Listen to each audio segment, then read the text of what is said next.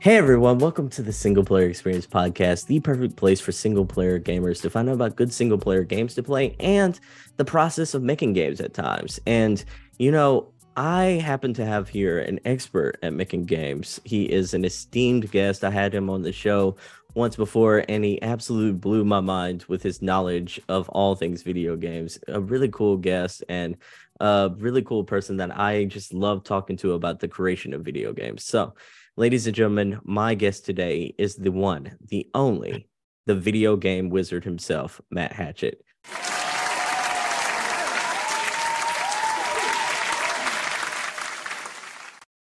Matt, how are you doing today? Oh, what an intro. I can't live up to that. Oh, thanks so much. Um, I got to say, I've been on a few podcasts in the past, but this is the first time I've ever been invited back. So thank you what? so much for breaking that streak. I don't think it's anything I did. I think it's just a mm-hmm. sometimes it's a one and done kind of situation. But really good to be here. Thanks so much for having me. Matt, man, it's a pleasure to have you back on the show. So, what have you been up to lately?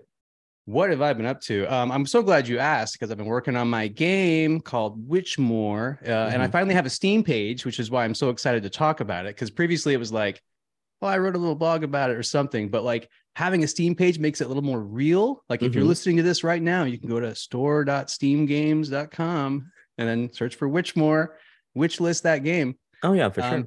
Yeah, that's what I've been working on. Um, it's a really cool game. It's about witchcraft. Um, it's a it's a battle arena or a, or a bullet heaven or whatever you want to call it. Um, you you wield powerful magic to destroy the undead, and the hook of the game is you can take your little animal friends with you. So you can make a you can make friends with a ghost cat. You can make friends with the uh, the the epitome, uh, uh, all the witchcraft stuff you'd expect, like a black cat or an owl. Like those things are going to be in the game as your little like animal companions that fight along with you. So that's Witchmore. That's been uh, mostly what, what I've been working on outside of like the use. You know, got a blog, got a podcast, got a got a YouTube, all that good stuff. You're always like doing something, man. You're always doing something. Busy you. Yeah, you busy stay busy. So, but you also did something really cool um a little while ago, and that's wrote a book. Can you tell people oh. about this book? Oh, thank you so much. Look at that. Look at that.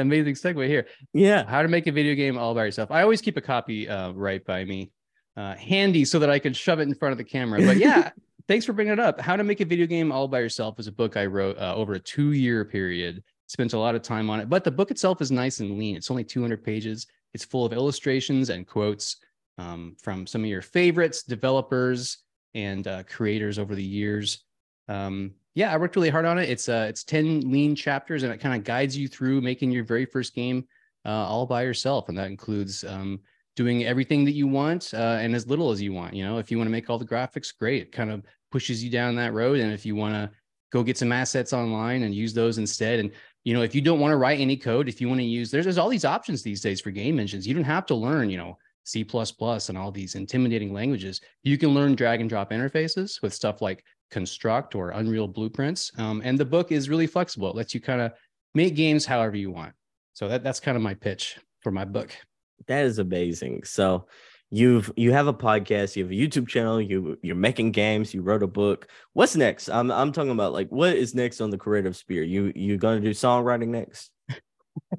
Oh I, I love that question. I get that sometimes. Um hey i'm i'll put it out there. I want to make movies someday you know? Like, like it'll it'll take me a, a, long time to get there and i got a lot of games um i want to make first but we're going to see some of that popping up like uh, we've probably heard about um uh, uh friday night at freddy's. Mm-hmm. uh, I'm messing up the title. Uh, um they're they're making movies out of those horror games right? And like we're going to see more of that stuff coming up and like i'm gonna i'm gonna get in there. I love movies man. How fun would it be to work on a especially a movie based on your game? Like hey down the road guy's got a dream, right? Maybe uh maybe someday. I like but that.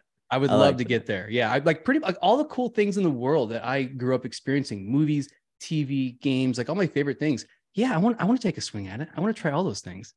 Man, that's Games really cool. Focus, but yeah, like why not everything? That's really cool. And who says you can't have it all, man? You can dive in and do a whole bunch of different things in life. Life is way too too big and too vast for you just to like pinch yourself into just a small little hole. Absolutely agree. Yeah, I read the average person, and and who knows, like the world is such a big place, everybody's different, but like the average person um, switches careers something like every seven years, mm-hmm. which I think is kind of um, kind of aligned with um, with a lot of people I talk to.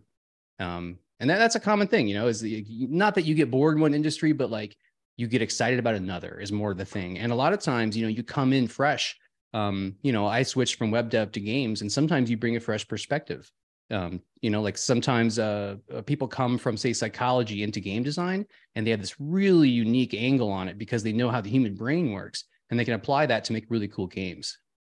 That's really cool. So how much research have like you had over the years in like video game creation? Like you had to like have spent like almost a decade plus in researching all this right yeah I, i'm the kind of person where like my idea of a good time is i'm going to sit on the couch and i'm going to read some game dev articles or like watch some gdc um, videos yeah it's kind of like what i do um, when i'm not making games um, I've, i have spent a significant amount of time just absorbing all that stuff. I think I've been to GDC nine times, and I'm the kind of person who actually like I go to talks, like I go to parties and and chat with people as well. But I also like to hit the talks and try to absorb as much um, information as I can.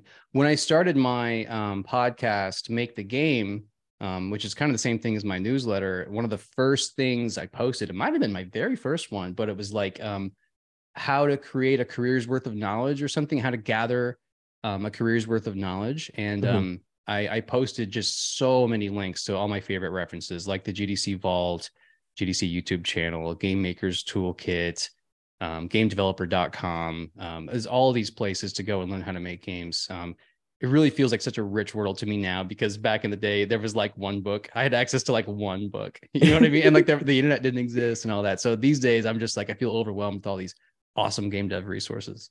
So man, it seems like like Eh, that's a reflection of like the game industry as a whole. Like all these resources have become vastly available for everyone just like gaming has become like this multi-billion dollar industry to where like everybody's playing games from like the people who are like close to like two to three years old all the way to people who are 80 years old and above you know? It's like everyone's playing games nowadays.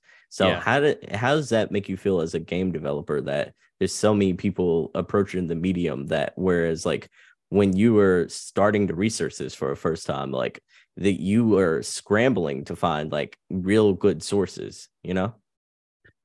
Yeah it's it has been interesting to see um, game development kind of finally hit the mainstream because you know with something like music it's been kind of um i think democratized is the word people like to use for like now anybody can do it you know? And it's kind of been that way for a while now where there's really good um, daws it's a digital audio workstation mm-hmm. is um, software you can go download. And a lot of times you are literally downloading and using the same software that your favorite mainstream artists use, you know? And like a lot of times it's top of the line stuff like Pro Tools. Um, but sometimes it's like um, some people use GarageBand straight up. They use this, the same thing that comes free with MacBook and they ship songs that you hear later on the radio that makes a million dollars, you know? So um, it's kind of like those tools have been in consumers' hands for a long time, and like really anybody can go make music. Um, and it hasn't really been completely true for games until the most recent years. It's just like we're just now entering that state, right? Because just about 10 years ago or something, I don't remember the exact date, but you you as a person couldn't just go publish on Steam, which was and is now the platform for PC games. Like if you want to make, you know, if you want to reach the biggest PC audience, you're only avenue really was Steam for a while. There are maybe other big publishers, right? Um, but you couldn't just get on Steam, and that that was huge, right? Um, you also didn't have access to some of these tools. Like, are you really going to build your own, you know, game from the ground up, your own game engine, your own huge 3D renderer? Mm-hmm. Um, we didn't have access to things like Unity. You know, it's relatively new software as far as um, computing goes, and we're kind of spoiled by that now. Um, but it's really cool to see, you know, and like several years ago, Indie Game the movie came out, and that kind of elevated game dev to like, hey, that's a thing people can do, and now there's better tools than ever, and people can just do it. And you know, if you look at the scales of how many games are coming out across every platform, Google Play, Apple App Store, and Steam, it is um, it's a hockey stick, right? Mm-hmm. So it is very interesting to see because what happens is the problem changes from how in the world do you make a game to how in the world do you make a living making a game, right? Because now I've got this game there's a million other games. So like, how do I find that audience? How does it stand out? Right. Every, and yeah, when anyone can make a game, that's, that's the problem is it's like that noise, that crowd. So mm-hmm. that's the current problem I think indies are, are seeing. Yeah. Yeah. So I had an interesting question that a listener wrote in, a couple of questions actually. And one of them I saw and instantly thought that if that's not a Matt question, I don't know what is at this point. Love because. I'm not a person who's ever made a video game and I'm not really equipped to answer these type of questions. But I happen to know a couple of experts and you were on the top of that list. So Matt, I gotta to ask. What makes a good indie game? Because I had a listener write in, and the listener, by the way, if you're listening, is Mario Miles. Mario Miles. So wrote in and said, What makes a good indie game? How often do you experience an indie game with a standout, unique concept? And with the volume of indies coming out, how do you create a unique concept to actually stand out? So, a lot of questions there. I, you know, like Great I, questions. yeah, yeah, uh, heavy questions, by the way. Absolutely, yeah, they, it, gets, it gets pretty deep. yeah, um, massively heavy questions. But go ahead, take it away, Matt. at this point. Great. Yeah, I've got some notes here. Um, these are really good questions, and I'll kind of cover them um, one by one. So, um, first, what makes a good indie game? And uh, I have multiple tiers of answers for this one. I think the first one is just the easy answer, which is like, you know, indie games can kind of be whatever they want to be, and so uh, a good indie game is just if it makes the the devs happy, right? Just make a game, put it on itch. There you go. It's good. Can you play it? It's good, right? Mhm. um, that's completely fine. But I think that what we're wanting is some more meat on the bone, right? Like we kind of want a more thorough answer. So, um, to me, right, like and they're different to everybody. Some people might want indie games that challenge them or something like that. But th- this is a list from me. I like to see indie games that are made from uh, a place of passion or interest, right? My favorite ones are the ones where they're a little uncommon, they're a little weird, and the person behind them is like, "Oh yes, I've got to make this. I'm so passionate about it." Like they're they're really into it. You know what I mean?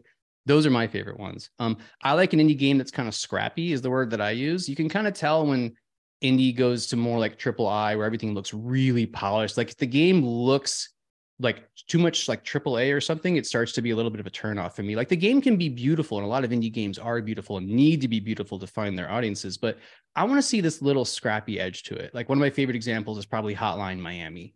I think that it's a game that like doesn't look that good, but the style and the grit and and the filth and the blood, like it's it's a dirty, it, it's gorgeous. In, in in when you're playing it, it feels so. Um, but it's got this kind of scrappy feel to it. You know what I mean? It doesn't feel like a AAA game. Um, I think indie games, it's their best when they're unique, which I think everybody kind of wants. Um, that's just my um, personal opinion. When they get a little bit samey, it starts to feel more like AAA. Like go, go, go. When you go back to a reliable source, it's more of a AAA move than an indie move. Mhm. Um, and then lastly, for me, I want a game that feels um, genuine, right? Like sometimes you can kind of tell when someone is making something from a place that's a little cynical. It's maybe a bit of a money grab, and they're like, "I'm not really into this." Like you want to see that genuine thing, where if someone's making a game about food, it's because they're like a chef and they love food, that kind of a thing. Okay. Um, So, So those Matt, are- before you before you continue, I Yeah. I'm like I I love all this, and I really do. I just want to kind of like get your feedback on a couple of things here. Like Sure. if you a lot of things which you just talked about are stuff that I think like defines an indie game to the to the core. But mhm. um, what examples, in your opinion, what are some good examples of Mm. those principles i- in games? Like I, when you mentioned all those games, I instantly I thought of like Vampire Survivors recently, a game that's very simple. It's not necessarily a AAA polished game in the sense that it's uh, it's easy on the eyes, but it does have a very cool, unique concept. It feels genuine. It doesn't feel like it's just made just to be a cash grab. You know, it feels Mhm. like something that was almost like purely as stupidly simple as possible and it was just something like that it uh, i don't know the person who made it but it feels like it was just a passion project that sort of just blew up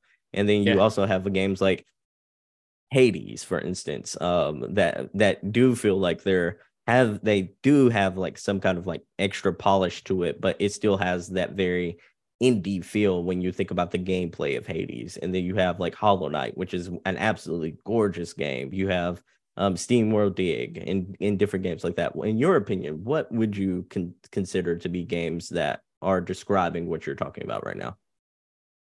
Well, my favorite um, series is uh, Spelunky, the, the Spelunky series. I, I can't help but talk about it, but um, it's it comes from a place of passion. It was something that Derek Yu its creator made just in his spare time for free, right? Um, he just loves uh, putting together um, game genres. Um, it was very scrappy. It was made um, all just by uh, the first version was all just by Derek.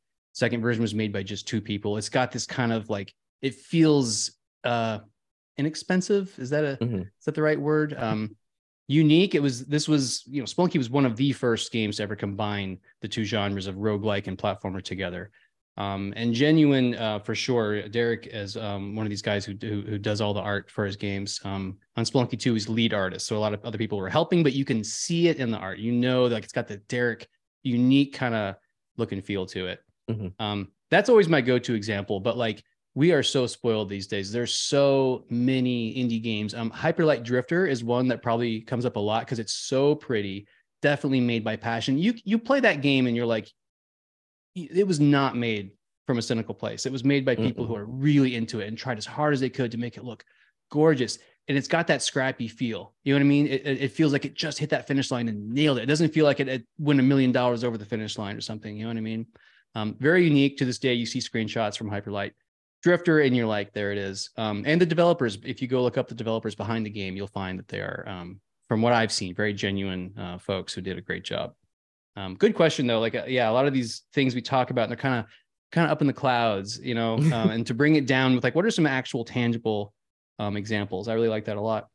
Um, but I'll finish up that that good indie game with one final thing, which I think is that this is this is my last tier for like if you want a simple answer for what a good indie game is, this I think is something indie game developers would say. A good indie game is one that's able to pay its developers well Oh, that's and really good. sometimes yeah from the developer's perspective you know sometimes you're like you're on a team and you're like yeah you know i was hoping we were going to work on an rts and we're working on a city builder instead. And i'm like ah okay okay i'll, I'll do it and it'll be cool and um, the parts i work on will be really fun or something right?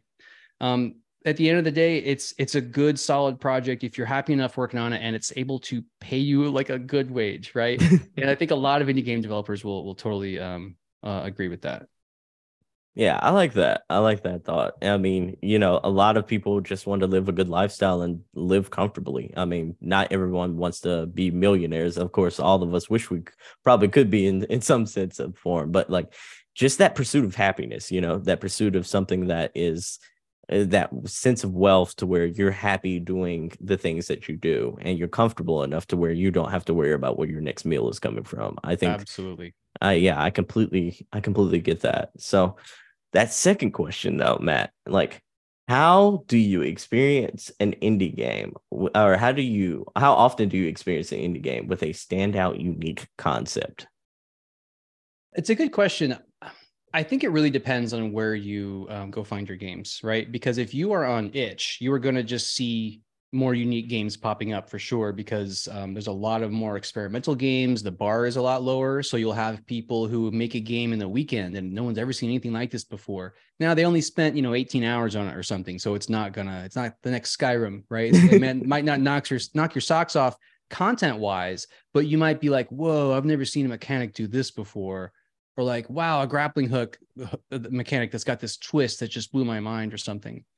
Um, if you go to itch and especially like if you look at game jams those are a great place to check out people being um, confronted with limitations which is one of the best tools for the creative person right? Because you'll see a game jam like the low res jam. You have to make a game that fits within a 64 by 64 little square. Mhm. very challenging but you will see people who will pack that full of stuff. User interface and text and little characters with animations you know the limitations are what kind of squeezes your creativity and, and really good stuff pops out. Um, so if you're looking for unique um, game concepts you will find them on steam but a lot of times you'll find that those are the games that have kind of gone through the process and they're they maybe lean a little less towards unique and a little more towards like a genre staple with like a twist right? Like, like a cherry on top Mhm. instead of a whole brand new different thing that's going to change how you think about games you know? So it really depends on where you go looking for games I agree. Um, just speaking as someone who plays a lot of the games just for the podcast and social that, I I'm right there with you. I see a lot of games to where I'm like, I I think that they have a unique concept, but it's a well-worn concept in the sense that where it's like I've seen aspects of it in other games, but this one just does it in a slightly different manner to where it kind of feels unique, but it's not necessarily like a revolutionary gameplay mechanic, so to speak. Like yeah. I played a game called um Brok the Investigator. It's a uh, point and click adventure game, uh, point and click mystery game where you also play as an alligator who's a investigator. Um, and you also have like it's a point and click game. So just point and it's very simple. You kind of understand it. You can picture in your head. You're going around looking for clues in a very point and click like way.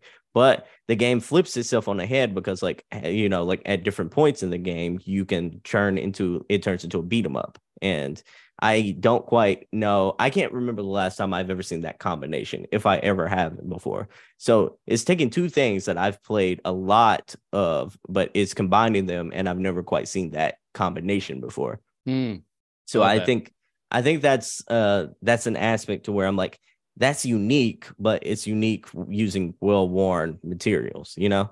Yeah. And that's and what yeah, what indie developers are able to do these days is there's um there's all these tools that have the data like SteamDB and VG mm-hmm. Insights.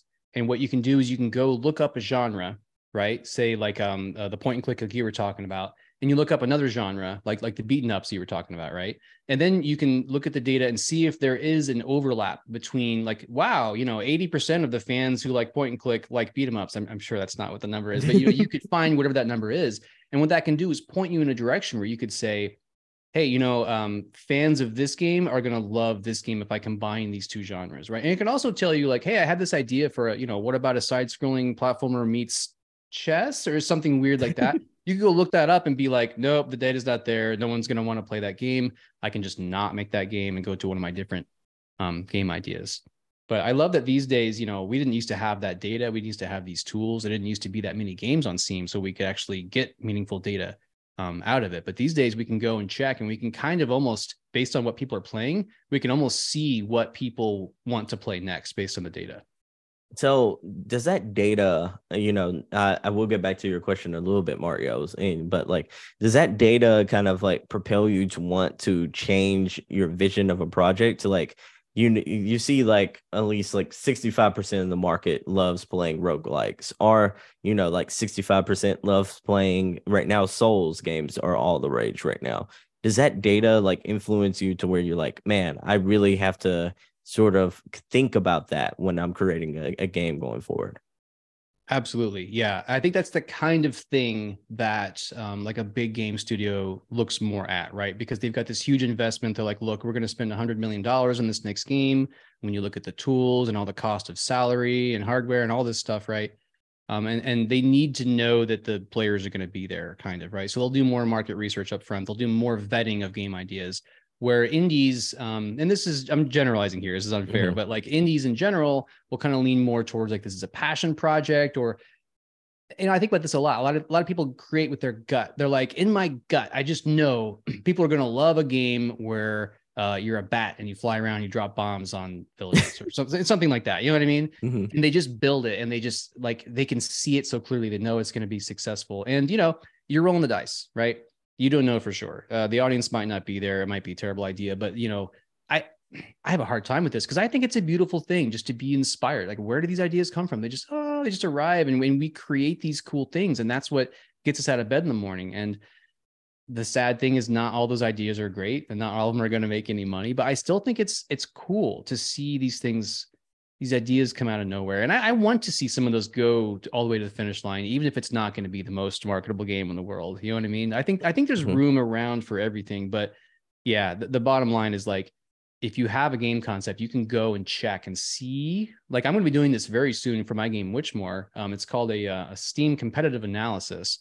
But I'll be going and compiling the data from about 100 games that are sort of in the genre, the look and the feel, and the quality level of my game and I can see how those games uh, did, how they performed, uh, uh what their sales were like in a six month or a year long period or so. Compile all that up, um, compare my game to that game, and then I can kind of get a feel for how my game is going to perform or not, and I can see how much money I'm going to lose. It's going to. Okay. I like that. I like that. It's not you know like there is a sort of balance between creativity and analytics that and as much as we would like to say like we would love to follow our dreams and follow our passions and follow like our gut on what we should make. You know there is a very real analytical side that most people need to consider in order to be at least marginally successful in game development. And it's one of those things to where like it's you know a necessary evil eh, to you know term it in a in a very I guess you say pessimistic sort of way, but like it is, it's one of those things to where it's just the natural state of of like game development and where we're at currently in life, you know? Yeah. There are some game developers who side very much on the side of like, look, you need to make a living. And mm-hmm. they exist there happily because there is always room in the marketable, you know, space of like this game's going to make money there's room in there to be super creative and to make everybody happy. There always is. There's some concept that's going to make every developer happy and make them money. They just don't know what it is, right? They just can't find something.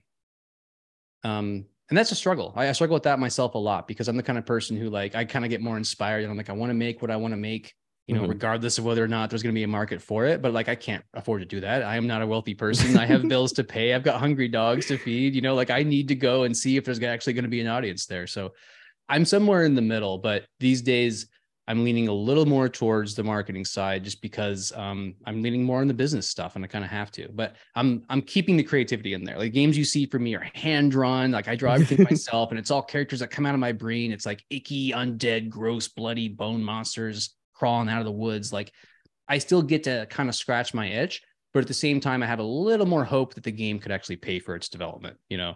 Yeah, I get that completely. So, and this is kind of like advice you give a lot of people in the book as well you know like uh, as far as like the mindset that you need to have while while creating a game and uh, the the creativity meets the realism of like the world we live in as well so everyone um he created a book by the way and the book is called I love this. How to make a video game all by yourself. Please do check it out. You know, it's paperback, right? Like, yeah. it's how cool is that? It's a, it's this cute little orange book. It's only 200 pages. It's like 15 bucks. You know, get some get some pocket change. Throw it throw it at the throw it at Amazon get yourself a cute little book and uh, help me pay my bills. It's so small, man. It's so small. You can legitimately, you don't have any space that it takes up in your in your luggage if you're traveling and everything like that. You just want to read up while you're on a plane.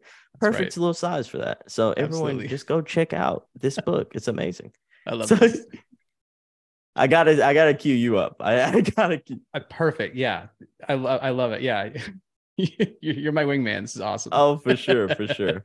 But um, let's pivot into some back to Mario's question a little bit. I want to talk to you about the the next phase of his questions because he said with the volume of indies coming out, how do you create a unique concept to stand out? And I think that's an interesting question. I mean, a lot of people do create with their gut. So they initially have like a dream or they have a thought and they're like, this is it. And then there's other people that do market research, like you're referring to. And then there's people who kind of like start something and then that game becomes a completely different thing like months and years after development.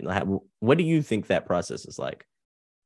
Yeah so it's about indie games wanting to stick out right? yeah for sure. So there's various ways to do that um, and one of the ways i like to start is with how not to do that because we see so many examples of this right um, hundreds of indie games are coming out where they're just like, you know, when you when it boils down right uh, right down to it, it's like it's Castlevania or look, mm-hmm. it's Mega Man. And and like what is it that's different about this game? And it's like, uh, this one has swords. And you're like, right? Like that's not gonna mm-hmm. cut it. You know what I mean? Oh, this one has procedurally generated worlds or maps or whatever. Okay, that was cool 10 or 20 years ago. Like that's no longer unique, right? So there's various approaches you can take um, to help your game stand out. One way is like a mashup. We kind of talked about this already, like a like the two genres, right? Mm-hmm. Um, uh, deck builders are very popular right now, and from the um, what I'm seeing from marketing, uh, game dev marketing, Twitter, and stuff like that, um, deck builders are very profitable at the moment. And what's interesting about deck builders is they haven't thoroughly been saturated yet, really. So like um, deck builders are ripe for like, has there been a deck builder RTS? I don't know. Has there been a deck builder chess game, a deck builder turn-based strategy, a deck builder fighting game? I mean, there's a lot of opportunity there for um for mashups. Um, another way is like a, a genre twist. Um, say like um, you're the villain is a is a popular one. Um, uh, common thing when like you know you're always the the good person. You're gonna go Mhm. save the the castle. Right now, you're gonna go destroy the castle. Um, one of my personal favorites. Um, this is a really untapped um, approach to making your game stand out. Is I call it the animal fantasy. And so the animal fantasy we first saw. I mean, we've been seeing it for a long time, but um, some recent popular games. Uh, Goat Simulator is a great one. Um, Untitled Goose Game. Um, there's one where you play as a loaf of bread. Like it doesn't even have to be an animal fantasy, but like the sky's the limit for like, is there a game um, where you can just play as a butterfly and go and, you know, do whatever butterflies do? Is there a Mhm. game where you're a bee and your job is just to pollinate flowers and come back and build your little hive and stuff? Like, um, there was a game called uh, Webbed, huge uh, hit of an indie game, and you're just a cute little spider. That's kind of the whole concept of the game. Webbed, it's a side-scrolling platformer, pixelated graphics, and you just pew, you shoot your cute little spider around, and you. th- There, like, there's plenty of room right now for like almost pick an animal. Is there a game Penguin Simulator? I could go down the list. That's th- all the thousands, the entire animal kingdom, unscratched surface. Pick an animal and be like this. Oh, what was the one? What was the cat one? Oh, Stray. Mhm. Great. Huge hit of a game. Literally, the game is you're a cat. I, you don't even have to try to find a game hook that'll stick out and real like people were like, "Excuse me, you're Mhm. a cat." They came out of the woodwork. Everybody bought that game. Okay. Um, another one is a uh, specificity. I love this one. Very specific things. We're getting enough games in the world now that you know it's no longer enough to be like it's a World War II shooter. No, we need to get more specific. I want to see like you're a World War II chimney sweep or something like that. Specificity. You're not just making pottery. You're making like this is a mug, like a pottery mug game. All you're doing is making mugs. Um, power washing. There, there was a power wash simulator. I don't, I don't Hobby, you got it right there. Power Yeah, Wash Simulator. hit hit game, right? And it's just I mean, what a no-brainer. What a satisfying like my wife and I watch TV shows and they're like they're doing the uh the power washing to like blast the rust off of an old Mhm. car or something and we're like, yeah, I want to do that. It looks so satisfying, you know. That's a big one. Um, and then I'll end this list up with um, how to make your game stand out. My personal favorite. I don't get to play with this one enough, but I want to scale. Um, scale is my Oh. personal favorite one because okay, you and I, we're talking, we're having a nice normal chat, right? Mm-hmm. If I was suddenly 10 feet tall, you would want to address that, right? Oh, instantly. I'd would have so many questions. I'd have so many questions. How did you get two feet tall? How long have you been a giant?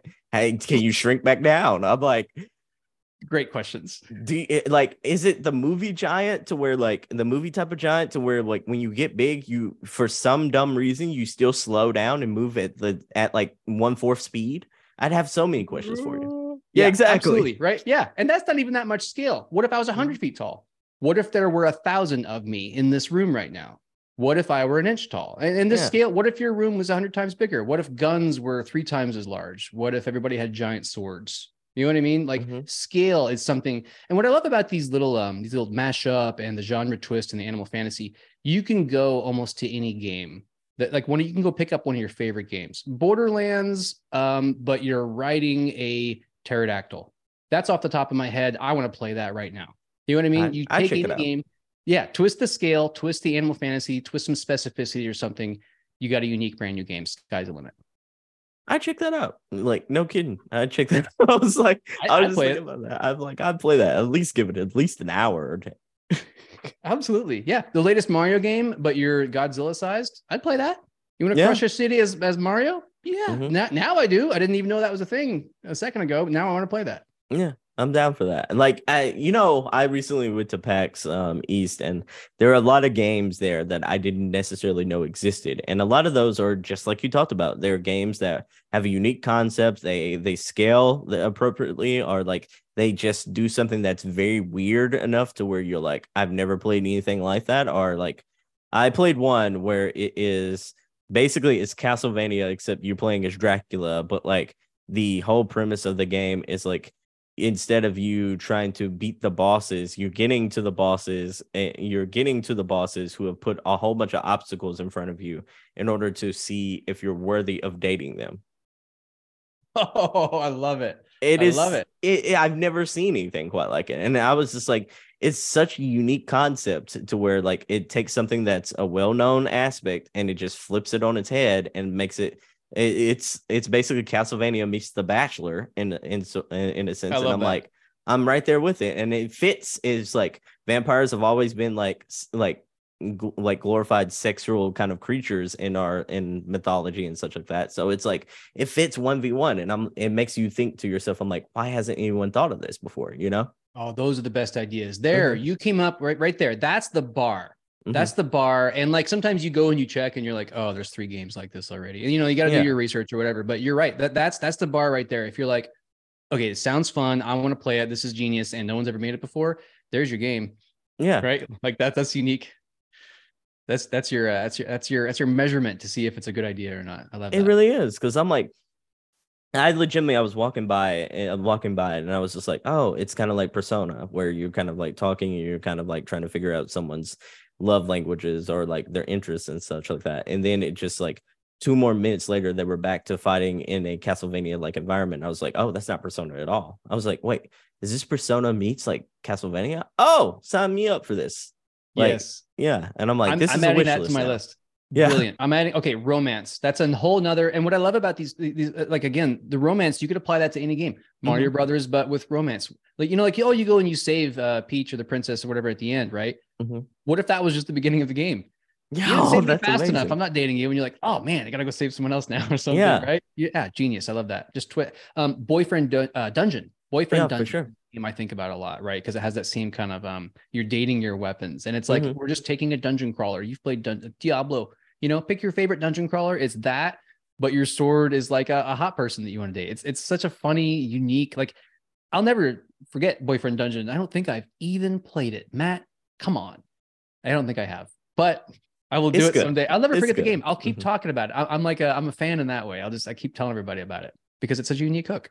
Yeah, it really is. Like I I played like tons of games like that at PAX to where I'm like, oh, I've never quite seen that before. Like someone did um Mario, uh, like the Mario um like the sports games, and they just put it in a hockey setting something I had never seen before. And mm. they just like they took all the same concepts of a Mario game, put it in a hockey setting, and they added a a story mode that evolves as your like player sorts of like so it's an RPG in the sense to where you can customize what your player's abilities are going to be. So like you have mm. to be mentored by someone to gain the fire ability or like the ice ability. And I'm like, oh, cool. I was just like, but it still has that pick up and playness of a Mario kind of sports game, like just like Mario Strikers or Mario Golf, you know? Yeah. And I was just like, oh, that's that's different. I like that. I like that. RPG meets a a Mario sports game. We are we are solving problems right here. I'm adding another one here. Sports. Um, yeah. I saw a game. It was like Golf Story. I want to say it was so but... good. It is. Oh, so really? Good. Yeah. I haven't had a chance to play it yet. But uh, oh well, maybe you can maybe tell me about. It. Is this right? Where it's like um, an overworld you can explore almost like an action RPG, but instead of ever going into combat, you go into play golf. Is that right? You nailed it. That's the oh, whole perfect. premise entirely. Basically, yeah. It is amazing. And it's simple, fun, simple, stupid, like just a concept that everyone you thought would have like done millions and millions of times by now. And I can't think of like three games like it on the market right now. And it's fun. It's just they nailed the mechanics. The the golfing feels good. It doesn't look like the best golf game in the world, but right now, no game, no golf game really looks like pristine anyway. So it's it's one of those things to where I'm like, that is a concept that I can get behind. And I they have another game called Sports Story that wasn't quite as good as Golf Story, but Golf Story is really good though. Was Sports Story like a bunch of different sports yeah, up for sure. Ah, mm-hmm. interesting. Mm-hmm. Like maybe it was stretched too thin, like too many sports, none of them were really yeah concentrated um, on, and that good. Yeah. What was the what's the restaurant where like the what is that restaurant where they do a whole bunch of different genres? The Cheesecake Factory. It is very much yeah. Yes, it's exactly. the biggest menu you ever see in your life. Exactly, exactly. It was like the Cheesecake Factory of like indie sports games, kind of. Yeah, that's that's basically how it is. Like you'll never decide. It's like, what, what do you want? You want Chinese or pizza, or mm-hmm. do you mm-hmm. want tacos, or just a giant cheesecake? Like they have pretty much anything you can imagine. You're like, well, I got to read. Like I need my reading glasses, and give me half an hour to read this book. Exactly, exactly. And then when I'm at the Cheesecake Factory, like the very few times that I go, I'm thinking to myself, I'm like, how often does a cook prepare this one meal? Like, does he get this like maybe once every two months or so? If so, is it going to be really good if he hasn't prepared it for, for a long time? You know what I mean? I'm yeah. Like, They're yeah, like, what? What they order? I've never heard of that. We we sell that. Yeah. I don't know how to make that. Exactly, exactly. So he's over there scrolling through his phone and such like that, trying to remember the recipe for that particular item. So no, it's like Sports Story feels like that, and it's not to throw shade on that game, to well, at least too much shade on it, but like that's the way it feels compared to like Golf Story, where it's a very narrowed focus game to where like they they took something and absolutely and like they had a vision, took something and made it extremely well polished and they were like, it mm. feels good and it feels like a real golf game. So I, I would I would definitely, you know, call that one of those games to where I'm like, I can definitely see if someone took aspects of sports story and made it into like a a roguelike, I'm like, sign me up for it. That's that's something I'm I'm there day one for. Uh, there's an indie developer listening right now taking notes. Yeah, you might, exactly. You might in a few years you might see that game pop up and it would probably uh, do very well. I love that tweak. I think that that's the great lesson is it doesn't take a huge tweak. You know, it, it's just mm-hmm. like, you know, if it's all sports, here's an example where that, that's maybe too much. Like your unique concept to make your game stick out can be very simple. It can just be golf. It doesn't have to be like football and sports and everything. No, like, like simple, simple, and just like combining things that people already like. I love that. Right. It's almost like another scoop of ice cream on top of your uh, ice cream cone like and it's another it's a scoop of flavor that you like. So it's not something like oh why'd you put that on there? You know? Mm-hmm. it's this great like combination that makes the the whole better you know than the part. like swirl basically. Yeah. Yeah exactly right. Yeah i love that. This is great. Fantastic. yeah yeah so like i on the flip side of though there is like there is a level of familiarity with when you like when you as a developer and i'm guessing because i've never de- like developed a game but like you as a player when you encounter a game that feels very much like a game you played before but it, it has just a unique twist enough to where it feels like a different concept but it's so familiar to where you when you describe it you can say like oh this is like this game but with this little twist but it's still very much like a light version of that game. And you see games like that have success still you know like it's eh, there's a balance i guess or there's like a weird like formula to, to where when you get something exactly right even though it's quote unquote and i'm being like you know loose with this term but like even though it feels like a copy you know it still has success you know? Yeah you're exactly right. Um what's happened is like back in the day it used to be you could kind of make almost any kind of a game because most everything was new because there weren't that many games right? These days that's less true and there's also um, basically the discovery queue and the way people find games it was really inevitable but it has impacted the way people design games. And so say you find a hit game like cult of the lamb.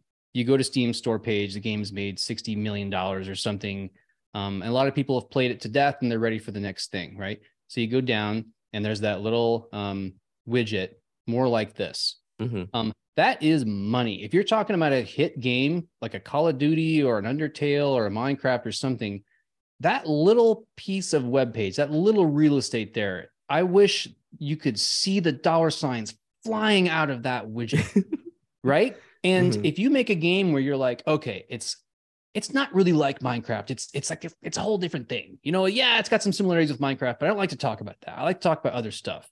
And so you lose that connection because if you mm-hmm. go to the mm-hmm. Minecraft's page, you go to the bottom and you see your game in that list. Like the closer you are to Minecraft, you kind of bathe in its warmth. You know what I mean? uh, another sure. analogy I like to use is, you know, you got this giant whale swimming by, and you get those little uh, those little fish that those little sucker fish that stick to the bottom of a big mm-hmm. shark or something, you know, and they just feed off the little niblets. that is a completely legit that that is the business strategy for a lot of indie game developers where they're like, there was this huge mammoth hit of a game. We're going to come in after it and we're going to make a game that's kind of similar. But, and that's the thing, you're, you're completely right about the balance. Like, if it's mm-hmm. too similar, players are like, why would I buy that? I've already got, you know, I've already got Undertale. This is basically just, you just ripped off Undertale. I saw one game where it was like, it was like Cuphead, but worse. That's an inevitable yeah. thing. Like if you're trying, like, okay, yeah, there's not that many games that have that gorgeous, you know, heavily animated, beautiful art style um with the with the rubber arms and that, that classic look and feel. So yeah, it kind of feels like there's a big gap in the market, and maybe there is. But when you chase Cuphead, Cuphead is such a bar. It's such a huge like you're gonna like, oh, and you're gonna like not hit it. You know yeah. what I mean? And some people might be like, hey, this is just Cuphead but worse kind of thing. Like you Mhm. gotta be different. You gotta change enough to be memorable. You like the theme, you gotta change or the things we talked about, change the scale, add sports or specificity or something, right? Um, so yeah, it's this it's this tightrope you gotta walk. If if it's if it's too similar, players hate that and, and they won't want to buy it. And if it's too different, then you won't make it into that like Steam won't compare it, and people who talk about the game won't be like, oh, you know, you just finished uh, Dead Cells. Well, you got to check out. Bam, like that's where you want your game to be. You don't want it to be like, oh, well, this game's like Dead Cells, but I don't know if you'd like it because it's a little too different. Yeah. You know, that took me a while to realize is that like what the Steam player is looking for is really not more of the same, but a little bit. They they, they want Mhm. like more of the same but different. They really do want that 10, 20% different. And they want to like march down those games to find something completely new someday. But like Steam players know what they like and they know what they want to buy, you know? Oh, for sure, for sure. And a good example of this, like for me personally, I was um playing a game called Doom to Hell. And Doom to Hell, to give you the general pitch, is imagine Hades. And you know, you, you hear Hades, you're like you're one guy, you're battling out of all these procedurally generated dungeons, and you're you have random powers and you try to you're trying to work your way out of hell. That's the whole entire premise of that game. Sure, you have nuanced characters, you have gorgeous music, you have gorgeous art style. But Doom to Hell is that exact same game, the exact same storyline, except instead of like having a whole bunch of characters, you just have one character who's trying to trying to get out of hell because hell is overfull, like overfilled, and the devil has given you a pass to where like if you can make it to the the end of everything, you get a one way trip back to Earth. That's the Mm. only real like change there. But the oh, the difference of this game is like instead of it playing like Hades, it is a twin stick shooter Mm. and and instead of you getting like these these power ups like that are very much like Greek god power ups where you have lightning where you have like winter abilities or whether you have like um you know Poseidon's abilities to manipulate water or anything like that. You have guns. You have guns and you have knives. So it's almost like someone was watching Ha- someone's playing Hades went out and watched John Wick at the movies and said you know what? I'm combining those two things. And that's exactly what they did. And I played this game for a weekend and three days. So uh, like half a week was spent playing this game because it was just Hades enough to feel that itch of like, I want to play Hades again. I love Hades. Mm. That's comfort food for me. Mm. And but it was just comfortable enough to where I liked, I enjoyed playing it, but it was just a little bit of a twist enough to where like I was just like, why don't why don't I just go play Hades at this point? And I think that's that kind of sweet spot we were talking about just now. Yeah. Absolutely. Yeah, that game sounds like a bullseye for you. And um, you might not remember, I don't know, like who knows anymore, but like that game might like I, how do you if you remember how it entered your uh uh your radar, like, yeah. it might have been it might have been through Hades. Like you play a lot of Hades and Steam might have been like, whoop, hey, and and like that's how right? Like it's the way they get us. Yeah, for sure, for sure. And it's just it is a crazy thing because like if that game sort of found its audience and was able to like like you said kind of like pick off the little guppies like me who like found it through the discovery of like the the like the spear of of recommended games so to speak then it could feast on its own right sure it's never going to be hades sure it's never going to reach that millions and millions of dollars that hades got but if it can just get just enough to where it's like a success, successful, profitable game to where it made the development cycle worth it, then it's a success, you know? Absolutely. That makes it a good indie game. Yeah, exactly. A very good indie game indeed. a very good indie game indeed. So, like, you're creating a game right now. Like, how much of all this are you taking into account in creating Witchmore? Great question. Um, this stuff has hit me really heavily with Witchmore. Um, I completely have um, kind of aligned my interest in the game with what I think the market will be reacting to. So, um, an early version of the game, I was kind of using um, what's called an anchor game, which is the, the uh, we what we've been talking about is like talk about game A leads you to game B, right? So, like you were saying, this game is like Hades, uh, Mhm. Doomed to Die, or something. So that's the anchor game. So anchor uh, Hades would be the anchor game. I was talking about Animal Crossing just because like I was picturing a little village where there's people and like as a witch, I wanted you to be able to like um steal from them and curse their objects and eh, like uh uh curse them with black magic basically. Like you know, a witch, you know, the movie you always hear they like steal what is it? You have to steal something they own and then you can use that to create like a little uh like a hex or something. Anyway, like Yeah. witchcraft stuff, Mhm. right? Um, I still am going to have that stuff in the game, but it, I, using Animal Crossing as the anchor game was the wrong call because Animal Crossing is all these things that Witchmore isn't going to be. It's it's got like people you can talk to with lots of dialogue, lots of characterization, and it's really mostly about customization. And it's also a very passive, non-violent game, and that's not what I'm making. Um, and so I was looking at my gameplay. It was more of like there's an overworld, and yeah, there's some characters moving around and stuff, but it's more like you're just a creepy witch in the woods, and it's mostly the animals and creatures and stuff. Um, and the way I was building it out was kind of like sports story where you were talking about where it's like this Mhm. overworld rp action rpg situation and then there's these kind of grottos you can go into and instead of them being sports or something the grottos were basically roguelike dungeons something Yeah. along the lines of like discount hades like the best version that i could make just by myself which would be a mm-hmm. very you know minimal version of that but you know roguelike combat shooting fireballs at enemies and wandering around a maze the kind of games i've made before and a combination of things happened. One, as I realized that was a big, big game for me to make by myself. I've made that kind of game before. It's going to take me months and months.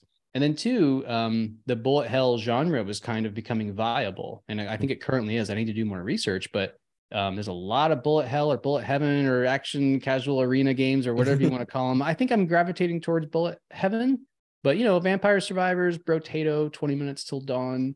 Um, a lot of these uh, soul survivors, I think is one of them. Um, basically, it's just you know a lot of high intensity combat in like a one room arena situation, Mhm. and so that's what I'm leaning into with Witchmore. And so the way I got there was market analysis, reducing my scope, but also scratching my itch because that's the kind of combat I really like. You know, I didn't put myself in a place where I was like, you know, yeah, maybe I landed on golf, right? I was like, hey, golf story making a bunch of money, like witchcraft golf. I don't know, like that could be a really cool hit, a hook. So maybe Yeah. I make that. But then I would have landed in a place where I'm like, oh yeah, I don't really like golf, so this is going to be hard for me to do. You know what I mean? Yeah, I for put- sure. Yeah, I put it in a place where like I really like arena combat. I love drawing creepy monsters and I like just fighting monsters and stuff. So it puts me in a good place in that way. And um, I am trying to pay attention to the market and see if the game can actually be profitable. Because one of my goals is to make someday make a completely profitable game, no no strings attached. you know Yeah. like you know in in the same sense we were talking about like you know the the gulpies sort of leeching off of like the the i guess you say the like the minutia that the whale has like drawn up so to speak like Mhm. if someone was to look at your game and look at the concepts of how they can twist like aspects of your game they would be like i can take the things that he's doing right now and then i can add like hey there are there's a portion of the game to where like the witch has a layer and that layer can become under attack by like the villagers that she's like cursed Mhm. then it becomes a tower defense game and like Mm. the witch has to like set different traps and different things to like that to where like maybe she has like a bit upgrade abilities to where she can like um do possessions ghouls different types of things like that is Mm. just a little feedback by the way just a little love like, that. yeah That's really cool. and it's something that feels like smaller scope still that still sounds witchy you know that yeah, yeah. you, you get what i mean I do, yeah. Um, a couple of the games I'm looking at, um, not just for inspiration, but just for comparison and stuff, is um, so Brotato, and Mhm. then another one is uh, Boneraiser Minions. And the reason I think about um, those games is uh, Brotato has a real similar play style and art style, and then Boneraiser Minions, the art style is almost nothing like mine. It's very uh, retro, classic arcade inspired. Um, but my gameplay is very much like I was saying earlier. You know, you get your animal friends to fight with you, Mhm. um, and it's a little RTSC, like you were saying. You know, I, what I could though, like as as you were talking, I got this vision for like uh, maybe the witch could put down little little witchy totems, like like like like like, like you were suggesting oh yeah to go along with the cats. Um, Mhm. the the cats and the pets are meant to be like they come with you, like they come into the combat, but they also go home with you, right? But yeah, there could totally be a weapon where you you drop a totem in in the arena, and then it like you know it would persist. They wouldn't come home with you. Yeah. wouldn't- it wouldn't follow you home or something. But yeah, that's what I love about this um uh this kind of pivot towards the arena gameplay is there's like the vast like the lion's share of my ideas that I had for the roguelike stuff fits into that arena shape, but just in like a simpler form, which is fantastic.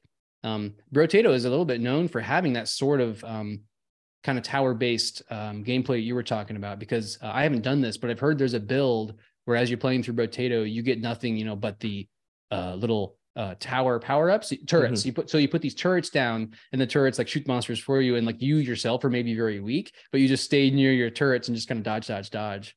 Um, oh that's cool Yeah, it is really cool. And um, that's the kind of gameplay I'm hoping to get in Witchmore, where there's like different builds. Like maybe you can, oh, this time I was a fire witch, and next time you're like, oh, it was a very this this build was very geared towards my cats, where my cats mm-hmm. got really powerful, or this is a lightning build, or something like that. Um, but yeah, I love that kind of thing where you know within one genre you play with another. Maybe there's even a golf mini game inside Witchmore. Yeah, for sure, for sure. I'm like, you can take like um since it's a witch theme, you can take like uh, since you have like animals, she can have like a leech that she throws on like the bodies of like her vic- like the victims and such like that, and they become mm. like they become allies, like AIs that go around and, and yeah, protect her as well. I'm yeah, like, so many yeah. things you can do with this concept. It's I'm really cool. That. It's a that. really that's a really cool concept you, you've come up with. But I, am not trying to like this wasn't supposed to be like a whole like pitching seminar. I, I apologize for that. No, but, I love it. This is great. Yeah, but um Matt, I got one last question about like Mario's questions, so to speak. Like we talked about all we kind of answered all of his questions here, but like he also wrote in and said, if you were starting from scratch and you were like trying to figure out a budget, so to speak, like just from you personally, how would you go about it? And I thought to myself, I'm like, I can ask Matt, but Matt also has a personal reference that he can also you know, reach for just uh, right oh, there. Do you mean how to make a video game all by yourself out now hey, on paperback and ebooks? Exactly. And that's probably going to have all the answers that the Mario needs right there. this is great, man. I wish everybody everybody uh, brought up my book as much as you do. It's fantastic. a plus. A plus.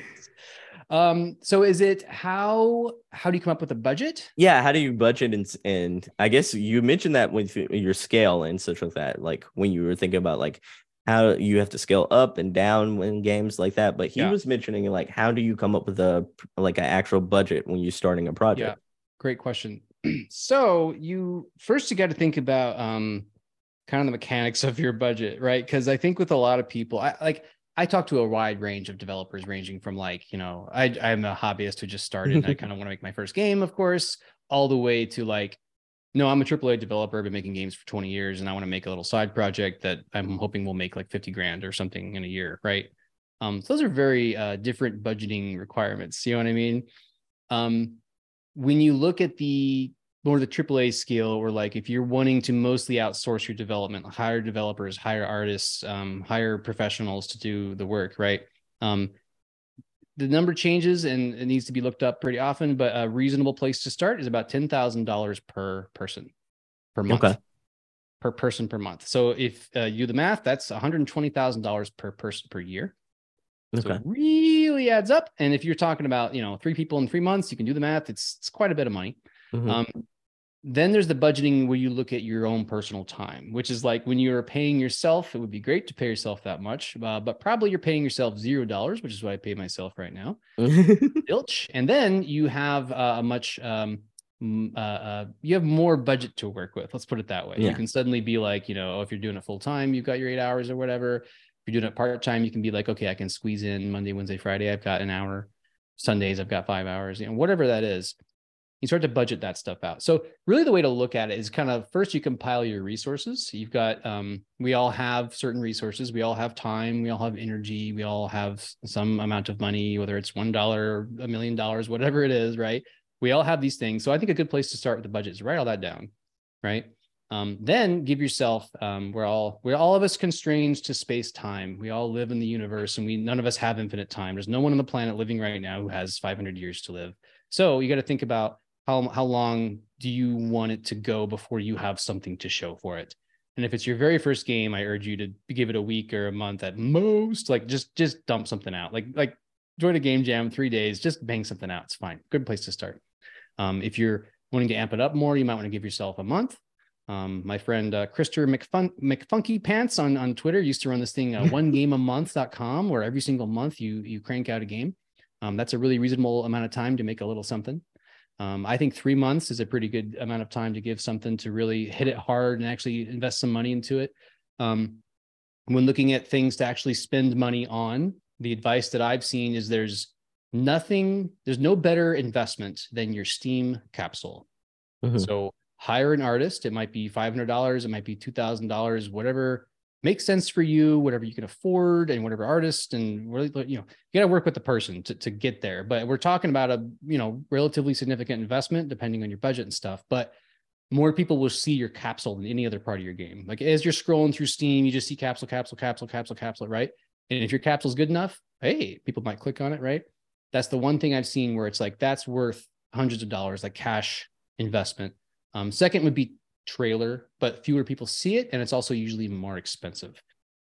Uh, from my limited experience, so um, budgeting is really hard. I, I would for people just beginning, I would start really simple and just give yourself like, look, I'm going to spend an hour a day on this and try to crank something out and just just ship something. Just ship a little game you can send to a friend and they can jump up and down and they can shoot a shoot a monster or or climb a fence or just do the whatever one thing you make your game about. Just make something real simple.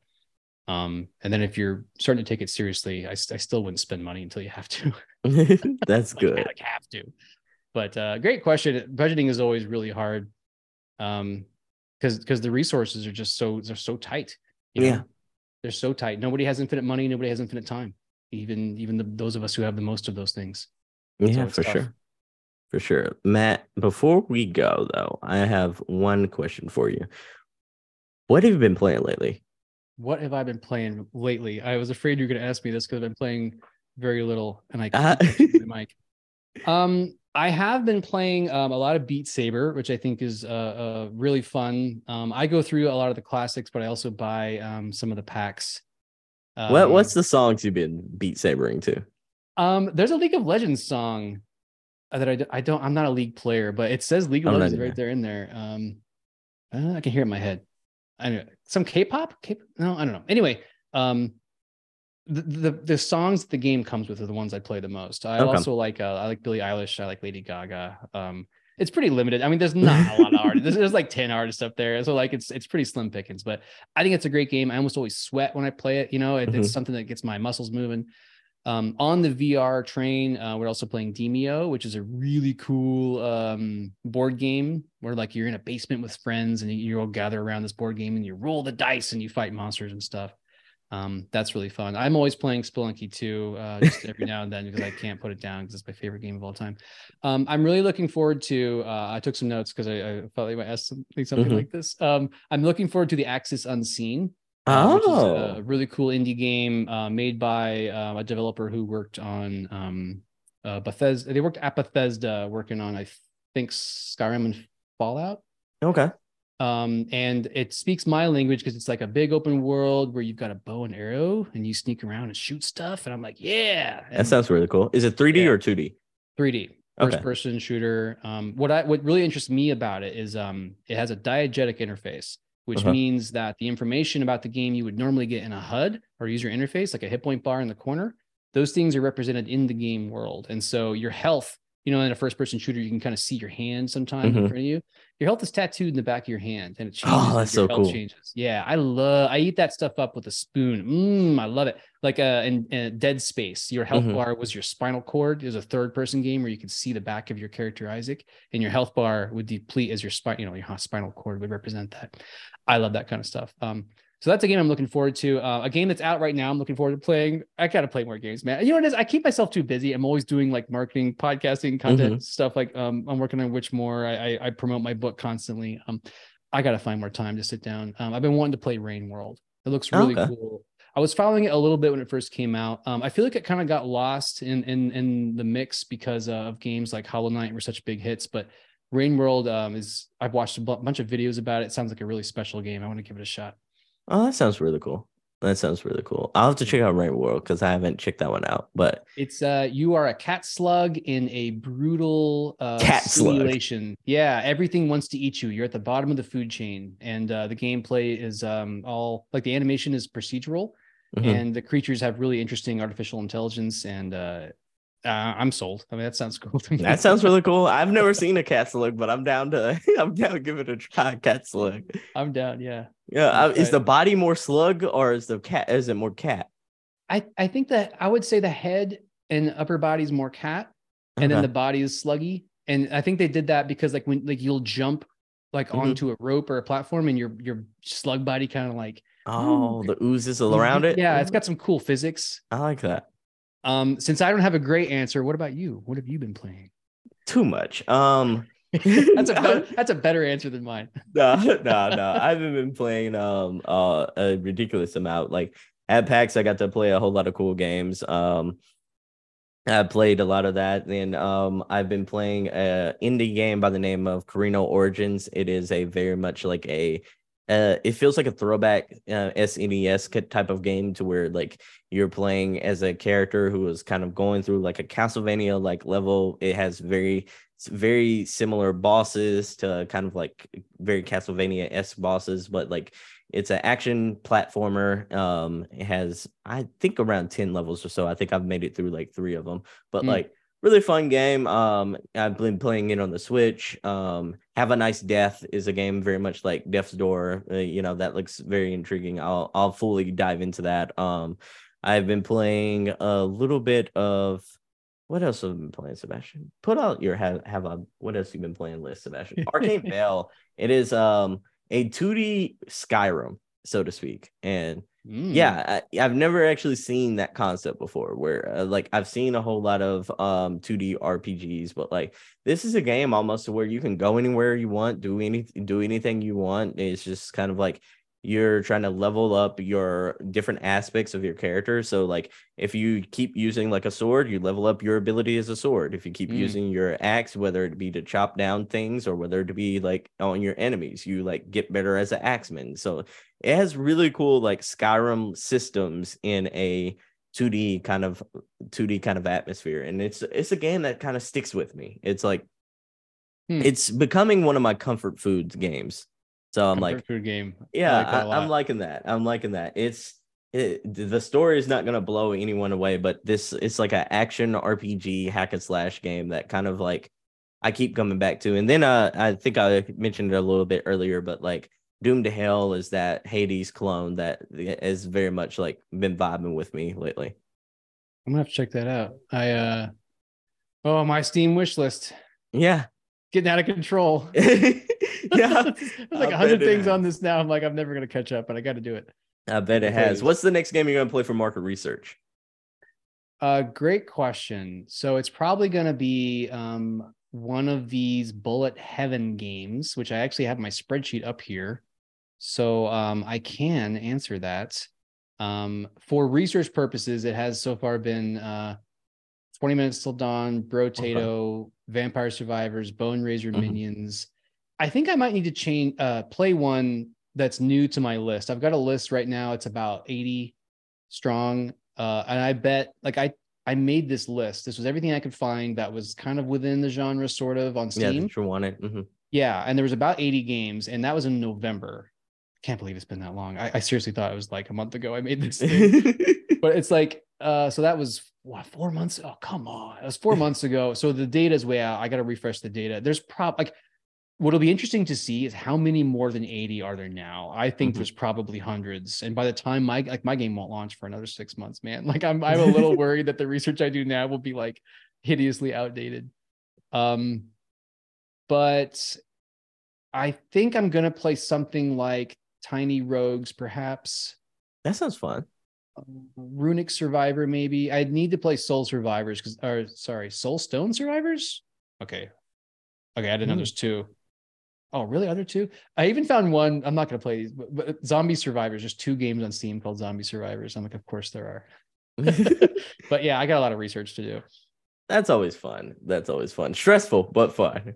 Stressful but fun. Yeah, it'll be uh it'll be very sobering to see what the game is going to cost to make versus like, like oh, is it gonna actually like I don't have that market reason. My, my next game, I'm not going to commit as fully to it until mm-hmm. I know that the market has been proven, and then I will, you know, develop it I like that. I like that. so Matt, before we go, I got one last question for you, and that is, what like movie or TV show recommendation are you gonna give to the audience today? Uh, my wife and I really like watching reality competition TV shows because we really just like to people. We like to watch people do things really well, especially when they're creative. Mm-hmm. Like we watch cooking shows and fashion shows and stuff, and uh, we just finished a show called uh, Glow Up which is a oh. makeup competition show. Um, it's so outside of the normal wheelhouse of things I would um, usually watch on my own. But that's one of the things I love about hanging out with my wife is she introduces me to cool things, and it's so creative. And the judges are they have so much charisma. They say things like, um, "Oh, I forget her name. I'm sorry," but uh, uh, one of the judges, whenever she sees a makeup job that she Mm-hmm. likes, like a makeup competition, she'll go, "Ding dong, that's a ding dong, darling," and it's it's so funny, man. It's so funny. Matt, you know, like I, I'm I'm not gonna ask for a whole lot of of monetary like value, but I have an idea for a Okay. game, and we are mentioning simple things. How many reality TV show based games are there? Oh Right wow, now. yeah. I bet I was- there's uh, you- like, few. Like a makeup, like or a cooking competition kind of game? It's just like Great that. idea. Yeah. Yeah. I, I bet cooking is the closest you could get because there I do I would say there's a fair amount of games that are about cooking. Like Oh, for sure. Like overcooked and stuff like that. Overcooked- But yeah. yeah. and they even like um they, they cross genres. They're like Mm-hmm. overcooked is kind of more of an action. It's almost like an action RPG. You're running around, Yeah. you got like timing based, whereas some games are more like first person perspective. You're in the kitchen, you might not even see your hands, you just see like magic Mhm. knife icons appear or something. that could Um, be a VR game. could totally be a VR game. Yeah, I'm a big fan of of, of competition uh, shows like that, and uh, Mhm. my wife and I kind of dissect the game design. Like we, we'll tell you, we'll talk your ear off about like which game shows are really well designed and Mhm. which ones were like that's a terrible game design. Like that, that show should not exist. You know what I mean? Yeah. Uh, but lots of that's a good point. Yeah, lots of rooms for shows like that. How much would a Twitch streamer love that? Right, a show that Oh, can for sure. play, like competition show that can play with their with their uh, viewers or something. Audience members, where the audience members can be the judge. Oh, we got to hit. We got to Yeah. hit. yeah, Imagine overcooked, but like you're going around cooking a dish and such like that, and then you have to like present that dish instead of like presenting it to like the the customer, so to speak. You present it to like a stage, and that stage has like three to five like judges on there, and then they judge it based on how fast you were able to cook it, how good the dish is. I think we got something here. We got okay. Any publishers listening? Where's the money? Bring in the Yeah, money. Write exactly. us, write us a check, and we're gonna make this game. I'm telling you, I'm telling you. oh man, I'm like, and the cool thing is you can make like all sorts of wacky like judges and in different like criterias and such like that. That'd be really cool. It'd be a cool Mm. concept. That would be a cool concept. Yeah, Yeah. a judge who's like allergic to something. you Exactly. know? This you needs to be a vegan meal, or like no Mhm. tree nuts, or like you know gluten free friendly, or yeah. And then Yeah. you can kind of like pause and, and go through your cookbook and such like that and see what recipes you've collected and such like that and unlocked. I can picture this game in my mind. Uh, gonna- Is is your gut telling you this is a, a good game for you after Witchmore The gut, the gut likes it. Yeah, I haven't Yeah. done the market research yet. I'll have to dig into that. Let me know when you do. i, i'm interested. I'm intrigued. I'll let you know. For sure, for sure. But Matt, man, thank you so much for being on the show again. It's been fun, what absolutely a fun. pleasure. Yeah, thanks a lot for having me. But all right, so Matt, I have had a lot of fun. You know, we've had a lot of good laughs. Unfortunately, we've given away too many good ideas. You know that we probably should have kept to ourselves at this point. But before we go, where can the good people find you? You can find me at valadria.com, V A L A D R I A.com. Everything's there. My podcast, Make the Game, my YouTube channel. Uh, my book is listed there How to Make a Video Game All by Yourself, 10 bucks an ebook, uh, Mhm. 15 bucks paperback. And is there one more thing? Oh, my Yeah, game. There is. yeah, where Which do we wish that? Go to Steam, baby. Uh-huh. Is a link from valadria.com, but also go to Steam, search for Witchmore. It's one word, witch and more, the opposite of less. Search Mhm. for Witchmore. Give me a wish list. I would appreciate it. Hit that green button, and that way you'll get an email when it comes out. I'm going to launch it on discount as well. I've already decided. So Mhm. if you want an email in the future about a discounted cool game from me, go which which list Witchmore. Yeah, that's my pitch, man. I really I really appreciate it. And one last time, you know, for people who have questions about how to create a video games, where what kind of reference should they check out? Well, that would be how to make a video game all by yourself. Oh yeah, for sure, for sure. Everyone, all the links will be in the description below um, for the video game and for how to make a video game by yourself. The amazing book. Matt, thank you so much for joining us. Until next time, sayonara. Peace out, man. So that's a wrap for today's episode. I want to give a special shout out and thank you to Matt Hackett for being on the show today. I also want to let you know about the Single Player Experience Discord server. It's the perfect place for single player gamers to talk about the good single player games they've been playing lately and to get video game recommendations. Think of it kind of like a book club for single player gamers. The link to join will be in the description. Once you're in, feel free to share your video game backlog list, talk about the good games you've been playing, or give your feedback on the show. If you have a game that you think should be recommended or that you think I should talk about, let me know in the Single Player Experience Discord server. I'll see you there. Before we go, I just want to thank you so much for listening to today's episode. Stay safe, stay gaming, and I hope to catch you in the next one. Peace!